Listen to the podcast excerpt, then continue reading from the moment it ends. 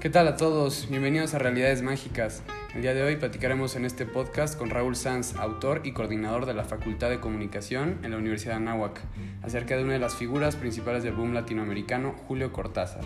Haremos una recapitulación de aspectos importantes de su vida que lo impulsaron a desarrollar cierto tipo de textos, así como analizaremos su forma de escribir y sus aportaciones a la literatura.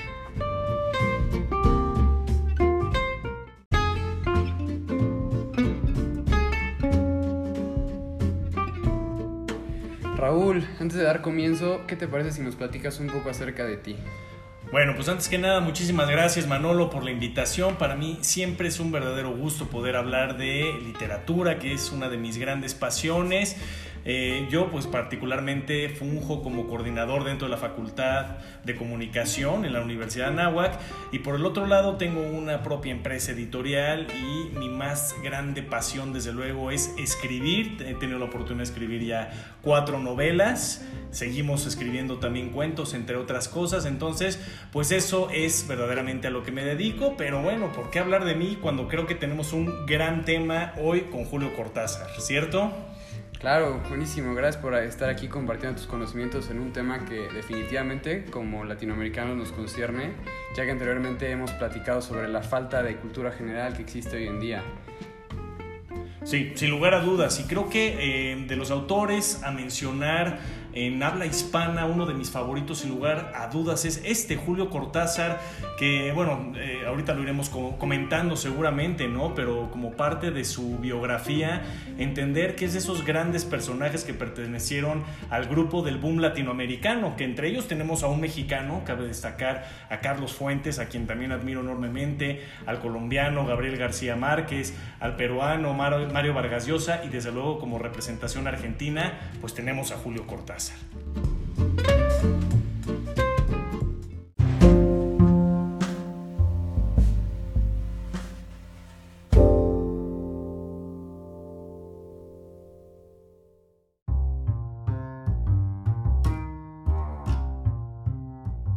Bueno, para comenzar yo creo que deberíamos empezar a platicar un poquito de su vida. Eh, su nombre es Julio Florencio Cortázar, nace el 26 de agosto de 1914 en Bruselas, Bélgica, y muere el 12 de febrero de 1984 en París, Francia. Bueno, fue un escritor argentino, eh, profesor también, y desempeñó el último, año, el último oficio para la UNESCO y varias editoriales. Así como platicamos anteriormente, es famoso también por haber hecho la mejor traducción en una de las obras de Edgar Allan Poe y bueno, en 1981, sin renunciar a su nacionalidad argentina, optó por la francesa debido a la protesta contra el régimen militar argentino. Es correcto, fue un tipo que se metió en varios ámbitos o aristas de su vida, ¿no? Le interesaba la política, le gustaba también el deporte. Hay una, una estrecha relación ahí con eh, Francia, desde luego, país en el que vivió, pero vivió en otros países de Europa, bien lo dijiste, nació en, Bélgica, justamente, eh, curiosamente en el año 1914, cuando los alemanes habían invadido precisamente este país, ¿no? Y le toca nacer en ese contexto histórico, eh, algo que me, encantó, que ya lo mencionaste hace un instante, es la mejor traducción que se ha hecho sobre los cuentos de Edgar Allan Poe. Precisamente fue Julio Cortázar quien, quien la realizó y pues para todos nuestros eh, escuchas hay que hacer una recomendación. ¿Te gusta Edgar Allan Poe? Busca precisamente este tipo de traducciones hechas por el gran Julio Cortázar y bueno, finalmente moriría ¿no? de, leucemia eh, tenía 69 años de edad, no llegó ni a los 70, en realidad, pues relativamente joven. Eh, esta sería la causa de, la muerte del gran Julio Cortázar. Sí, como mencionaste que a finales de la Primera Guerra Mundial se muda con su familia a Suiza, a Suiza gracias a, la nacionalidad de su abuela materna, que tenía nacionalidad alemana, y poco tiempo después se irían a Barcelona, donde vivieron por alrededor de un año y medio. Luego a sus cuatro años de edad regresaron a Argentina, Pasó el resto de su infancia en el sur de Buenos Aires con su mamá, una tía y Ofelia, que era su hermana. Y su padre los abandona cuando él tan solo tenía 6 años de edad y jamás volvió a tener contacto con él. Eh, dice que vivió una vida eh, en una casa con todos los servicios y facilidades, pero no lo hacía feliz. Incluso una de, una, algo que comenta en una entrevista es, dice, mucha servidumbre, excesiva sensibilidad y una tristeza frecuente. Importante me parece mencionar dentro del legado que nos deja en sus obras Julio Cortázar, pues decir que escribió absolutamente de todo, ¿no? Es muy famoso desde luego por sus novelas, la, más importante, no hay, no hay duda, que es Rayuela, escrita en el año de 1963 y la cual yo considero el primer libro dinámico que existió por la forma en que él nos invita como lectores a, a leerla de distintas maneras eh, para mí es una de las grandes obras que he leído, que ha influido de manera positiva también en mi propia escritura. Y bueno, para mí esas las grandes recomendaciones. Pero escribió cuentos, bestiarios, desde luego, que era muy buen cuentista. Ya hablábamos que fue editor. Escribió también prosas, poemas, escribió para teatro. Vaya, hay un, epístolas incluso, ¿no? Entonces, Julio Cortázar, sin, lugar a dudas, uno de esos grandes literatos universales. Además que tuvo influencia de varias corrientes, varios autores, ya hablamos de Edgar Allan Poe, por supuesto Jorge Luis Borges era quien él consideraba dentro de su patria de Argentina eh, pues gran admiración, ¿no? uno de sus pilares para poder escribir y hablaremos sin lugar a dudas más al rato sobre uno de sus géneros favoritos que es el realismo mágico o el surrealismo también, porque no son lo mismo, pero tienen una estrecha relación y que vamos a platicar de ello, cómo influyó precisamente estos géneros dentro de la literatura de Cortázar. Claro, creo que también es importante que mencionemos que durante su infancia pasó mucho tiempo en la cama, lo que lo llevó a encontrar refugio en los libros. A sus nueve años él ya había leído a Julio Verne, a Edgar Allan Poe y a Víctor Hugo, que definitivamente eran libros pesados para un niño, haciéndolo tener pesadillas por un tiempo. Incluso su madre ante todo lo que leía estaba asustada, por lo que acudió a un médico y al director de su colegio. Ellos le recomendaron que dejara de leer y que leyera menos durante 5 o 6 meses para que pasara tiempo al aire libre. Pues sin embargo, Cortázar a los 9 o 10 años ya había escrito una pequeña novela que en entrevistas confesó que afortunadamente estaba perdida, así como también ya había escrito algunos cuentos y sonetos. Dada la calidad de sus escritos, su familia dudó de la veracidad de su autoría, lo que generó una gran pesadumbre para Cortázar, confesó en ciertas entrevistas.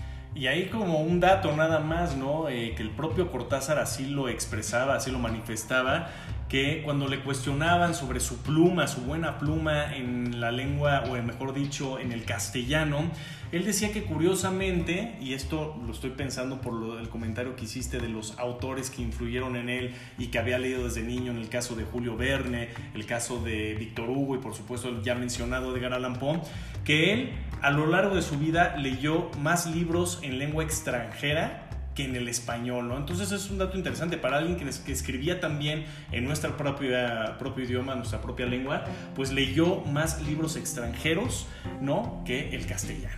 Órale, eso sí no sabía. Y bueno, eh, supongo que tú conoces su cuento Bruja, que fue el primer cuento que publicó en la revista Correo Literario y este, participó en, en manifestaciones de oposición al peronismo. Sí, sí, por supuesto, es uno de los cuentos representativos.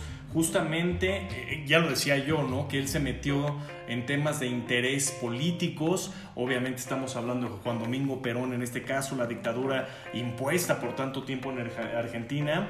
Y él tenía, es curioso, ¿no? Porque al igual que Jorge Luis Borges, él tenía cierta influencia eh, por la izquierda, criticaban mucho la dictadura sin embargo, ambos en algún momento iban a ser premiados por, y reconocidos por países con una dictadura impuesta. No son de esas ironías que hay en la vida de un escritor, pero vaya, efectivamente uno de sus grandes cuentos, El bestiario que yo mencionaba hace rato.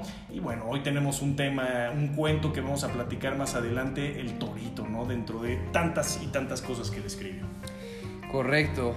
Este, bueno, tenemos algunas otras obras, como también que publicó Casa Tomada en la revista Los Anales de Buenos Aires, dirigida por Jorge Luis Borges.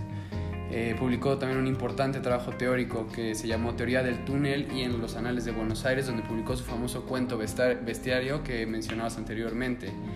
Luego de, en su historia sabemos que en 1948 se titula como traductor público de francés e inglés en tan solo nueve meses y se, dice que el esfuerzo le generó síntomas neuróticos, uno de los cuales lo llevaba a la búsqueda de cucarachas en la comida. Raro, pero... sí, bueno, te decía, no son de esas cosas que, que, solamente en el mundo literario vas descubriendo, porque son imaginativos, creativos, bohemios, románticos, pero también muy dramáticos, ¿no? Bueno, y estoy hablando en tercera persona cuando quizá yo también me tenga que incluir entre ellos, pero desde luego, ¿no? Eh, y, no solamente de los cuentos que ya hacíamos mención, también de, de, la parte de teatro me gustaría mencionar algunas de las obras en las que él fue partícipe como dramaturgo, en este caso Los Reyes es uno de ellos, dos juegos de palabras y Adiós Robinson y otras piezas breves que fue considerado incluso ya una obra póstuma, es decir, después de su fallecimiento fue cuando se representó escénicamente hablando. buen dato, buen dato. Así es. Este, bueno, para concluir con su biografía, eh, se dice que fue enterrado en el cementerio de Montparnasse tras una transfusión de sangre en mal estado en el sur de Francia. Pues sí, eso creo que sería a grandes rasgos de todo lo que podemos hablar de la maravillosa vida de Julio Cortázar.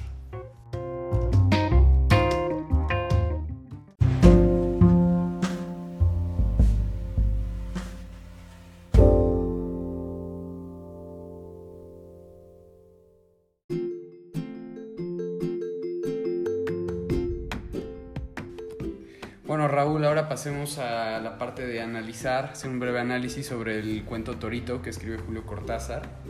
Este cuento trata sobre la historia de un boxeador, al que se le apodaba Torito, y el cuento pasa ya estando en cama. Él es el narrador de este cuento y utiliza un lenguaje, digamos, vulgar, en el que te, te platica y recuerda este, peleas que tuvo y la fama que tenía, cómo está rodeado de gente, eh, pero cómo cuando su carrera se ve en picada, eh, su, su, vida cambia, ¿no? Termina en el hospital, eh, termina estando solo, la gente se olvida de él y la única persona que se queda acompañándolo hasta el final es su hermana. Entonces, para esto es importante decir que, que para que Cortázar escribiera este cuento, Jacinto Cúcaro, un profesor que tuvo, que fue sumamente importante para él, era fanático de las peleas de Justo Suárez, que eh, se le apodaba el Torito de Mataderos. Este fue un boxeador cordobés de peso liviano, muy popular en Argentina. Es considerado como uno de los primeros ídolos que dio el deporte argentino. De haber venido de la miseria llega al estrellato con una velocidad impactante, aunque desafortunadamente fue con la misma que se cayó su carrera tras morir a los 29 años de tuberculosis. Muy probablemente este fue el impulso para que Cortázar tuviera un gusto tan grande por el boxeo y desarrollar este texto. Sí, a ver, primero que nada, decir que este cuento, El Torito, pertenece al compilado eh, titulado Final del Juego, que fue publicado en el año 1956, y precisamente lo, abordaste muy bien ¿no? en esta sinopsis de en qué consiste precisamente la historia de este cuento. Está basada en un hecho real y esto nos lleva a colación a hablar de uno de los géneros abordados por Julio Cortázar, que es el realismo mágico. Primero que nada, habría que definir qué es el realismo mágico. Te voy a ser sincero, los autores nunca terminan por ponerse de acuerdo con lo que es el realismo mágico. Unos dicen que es esto, otros dicen que es lo otro, eh, luego se pelean entre ellos diciendo, eso que dijiste no es realismo mágico. Mira, el realismo mágico fácil es una historia que está centrada en acontecimientos ficticios, ¿no? Fantasiosos, pero como si fueran algo cotidiano y por eso se le llama realismo mágico. O incluso puedes meter otros elementos como personajes históricos que se involucran con el protagonista que es completamente ficticio. No sé si tuviste la oportunidad de ver alguna vez Forrest Gump, ¿no? Un personaje completamente ficticio que de pronto cambia el rumbo de la vida de varios personajes que sí existieron, ¿no? En la historia de la humanidad. Entonces, vaya, todas estas mezcolanzas son precisamente el realismo mágico. Y Cortázar nos pretende meter de lleno con esta y otras tantas historias en esto del realismo mágico. ¿Por qué? Porque lo dijiste muy bien, está centrado en la historia real del boxeador Justo Suárez, que no solamente fue uno de los primeros deportistas que, que, realmente se popularizaron en Argentina. Fue el primer gran ídolo del deporte argentino y sabemos que los argentinos, sus deportes, entre ellos el fútbol, son fanáticos absolutos. ¿no? Entonces, Cortázar de ahí se, se, metió de lleno ¿no? a, este, a este deporte y creo que le hizo muy buen honor a Justo Suárez, conocido como el Torito de Mataderos, era su apodo, ¿sí? le hizo mucho honor con este cuento en donde tú lo dijiste, ¿no? metido ya en su cama a tan solo 29 años de edad, ¿no? muriendo de tuberculosis, cuidado ya en sus últimas instancias por su hermana, está delirando. Pero en ese delirio, ¿sí? en esas fantasías del delirio, nos remonta también a la realidad de lo que sí vivió, de sus grandes triunfos, de sus mejores momentos, pero también de la caída ¿no? natural que fue viviendo y lo va mezclando con un slang muy interesante entre el barrio, de, su Argentina, ¿no? del lugar al que él pertenecía en Córdoba, y al mismo tiempo combinado con dialectos utilizados dentro del propio ring. Correcto, creo que, que, revela una fantasía, historia íntima y también desarrolla una atmósfera profundamente sentida de cosas que nadie menciona sobre lo que viven los boxeadores. Y fomenta lo que Cortázar tanto habla sobre un lector activo, al dar pistas e insinuaciones a través de los recuerdos de un hombre en desgracia, tras parecer haberlo eh, tenido todo, y el, cómo se mueve aquel negocio, los apostadores y todo el rollo, y cómo este, los, ciertamente los aficionados no tienen compasión en este deporte, ¿no? Qué bueno que mencionas lo del lector activo, porque creo que es muy importante. Yo hace rato mencionaba que Rayuela para mí es el primer libro dinámico que existió. Eh, y, creo que Cortázar hace un gran esfuerzo a lo largo de su vida narrativa por meter al lector dentro, en la parte emocional dentro de sus propias historias, ¿no? Conectarlo, emocionarlo, cautivarlo. Incluso tenía una filosofía muy parecida a la mía que yo te platicaba fuera de micrófonos, que es, a mí no me interesa tanto si al final te gustó o no te gustó mi historia. Lo que me interesa es que te deje pensando, que te haya removido las sensaciones y las emociones. Y ese era el objetivo de Julio Cortázar por eso es tan importante y trascendental relacionar a un lector activo con pues toda la obra de Julio Cortázar. Exactamente. Y creo que el analizar este tipo de cuentos es, sumamente importante e interesante por el hecho que mencionaste ahorita y también por el hecho de que permite que el lector se salga de una zona de confort en la que interactúe con el libro y no sea un libro en el que literalmente el autor te da como todo, te da paso a paso y te va llevando, ¿no? En este es deja que, que, el, que, el, lector desarrolle cierta habilidad para interpretar, por lo que permite que también cada lector tenga una percepción diferente y nos lleva a lo que comentaste, que cada quien este, pues, al tener una percepción diferente puede o no gustarle tu libro, pero que eso no le importa, ¿no? sino que tengas más este, con un argumento y una percepción, a lo mejor si tú tienes una percepción diferente de cómo él lo vio, perfecto, para él no tiene un problema, pero siempre y cuando te salgas de esa zona de confort. Sí, eso es lo que hacía Julio Cortázar, te retaba como lector a imaginarte y a darle tu propia interpretación, que es algo que yo les enseño a mis alumnos, ¿no? De primero comprende la globalidad del texto que estás leyendo, luego Puedes definir si te gusta o no te gusta, dale una interpretación y defiende tus argumentos del por qué sí te gusta o por qué no. Y entonces lo que tú percibiste de esa historia y lo que yo percibí, bueno, cada quien tiene distintos puntos de vista, vamos a compartirlos, y uno de ellos se complementan o cada quien se queda con su propia visión. Perfecto. Pues tenemos que concluir, Raúl, pero muchísimas gracias por estar aquí con nosotros compartiendo tus conocimientos sobre estos temas y fue un placer estar aquí contigo. Al contrario, Manolo, muchísimas gracias por invitarme y cuantas veces sea necesario aquí me tendrás. Un gusto. Perfecto, muchas gracias.